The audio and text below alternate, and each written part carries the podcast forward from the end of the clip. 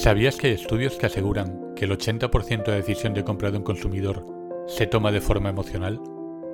Bienvenidos, soy Iñaki Leonar y este es el podcast para la gente que quiera, como tú, lograr visibilidad para su marca. Te voy a ayudar para que conquistes el corazón de tus clientes por medio de las emociones, diferenciándote de la competencia y haciéndola memorable. Si quieres que te recuerden, este sin duda es tu podcast, Despertando Emociones. Bye.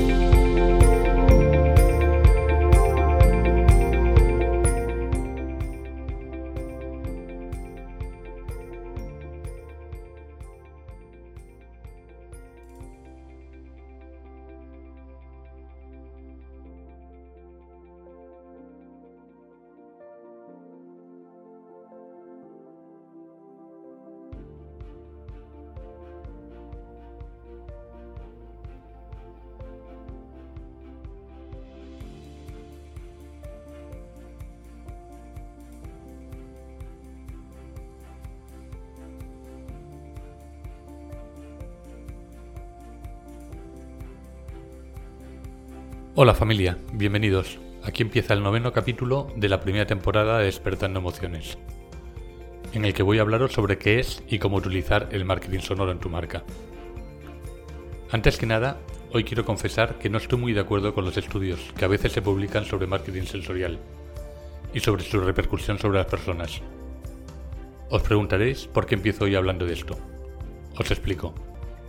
La mayoría de especialistas de marketing sensorial en los que yo me incluyo, hacemos referencia a un supuesto estudio de la Universidad de Rockefeller en Nueva York, en donde se afirma que los humanos recordamos solo un 2% de lo que oímos, siendo el sentido con menor recuerdo en nuestra mente.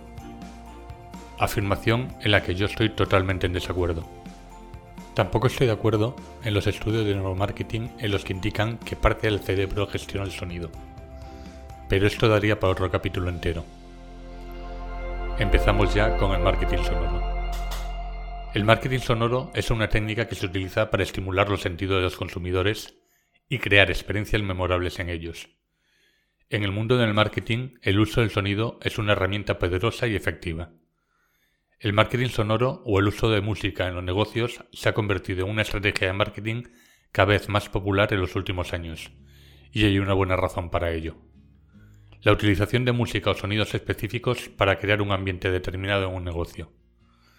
Esta técnica se utiliza para mejorar la experiencia de compra de los consumidores y generar una conexión emocional con la marca. La música puede ser utilizada para influir en la percepción del tiempo, mejorar la memoria, estimular las emociones, reducir la ansiedad y mejorar el estado de ánimo. El uso del sonido en marketing no es algo nuevo. Ya en el año 1920, los cines comenzaron a utilizar música para crear una atmósfera emocional que se ajustara a las películas que se estaban mostrando. Y en 1950 se descubrió que la música también podía utilizarse para influir en las decisiones de compra de los consumidores. La música de fondo en los supermercados, por ejemplo, se utiliza para crear un ambiente relajado y agradable para los compradores, lo que a su vez puede influir en las compras impulsivas. Hoy en día, el marketing sonoro se utiliza en todo tipo de negocios, desde hoteles y restaurantes hasta tiendas de ropa y grandes almacenes. Hay diferentes tipos de melodías para cada ambiente, y cada una tiene un propósito específico. En un restaurante, por ejemplo, la música puede ser utilizada para crear una atmósfera acogedora y relajada. Una música lenta y suave puede ayudar a los clientes a disfrutar de su comida y hacer que se sientan más cómodos. En un bar de copas, la música puede ser más animada y enérgica, lo que puede ayudar a crear un ambiente de fiesta y estimular a los clientes a beber más. En las tiendas, la música puede ser utilizada para influir en el comportamiento del consumidor.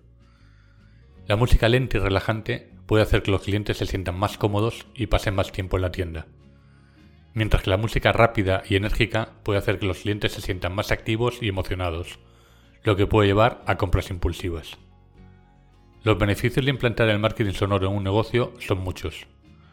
En primer lugar, puede ayudar a crear una atmósfera más agradable para los clientes, lo que puede mejorar su experiencia de compra y hacer que se sientan más cómodos.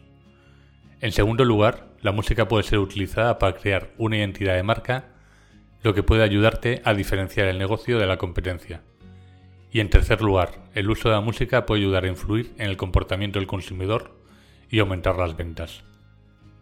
Además, el marketing sonoro puede ser utilizado para mejorar la productividad y la motivación de los empleados. La música en el lugar de trabajo puede ayudar a crear un entorno de creatividad y productividad, ayudando a su vez a bajar el nivel de estrés de los trabajadores. Con la música tenemos el poder de producir emociones en el ser humano.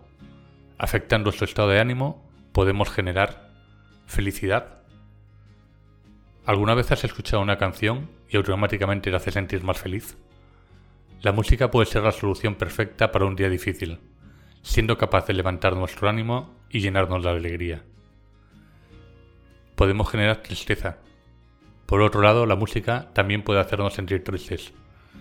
Una melodía triste puede hacernos llorar y liberar todas las emociones reprimidas, muchas veces asociadas a seres queridos o a momentos ya vividos. Podemos generar empatía.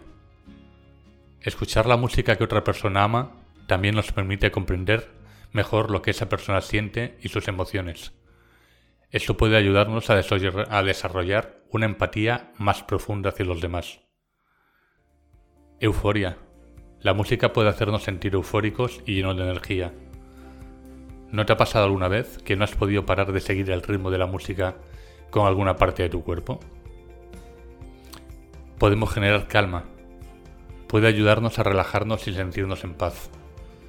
Una melodía suave puede transportarnos a un lugar tranquilo y ser la solución perfecta para un día estresante. No desestimes nunca el poder de la música.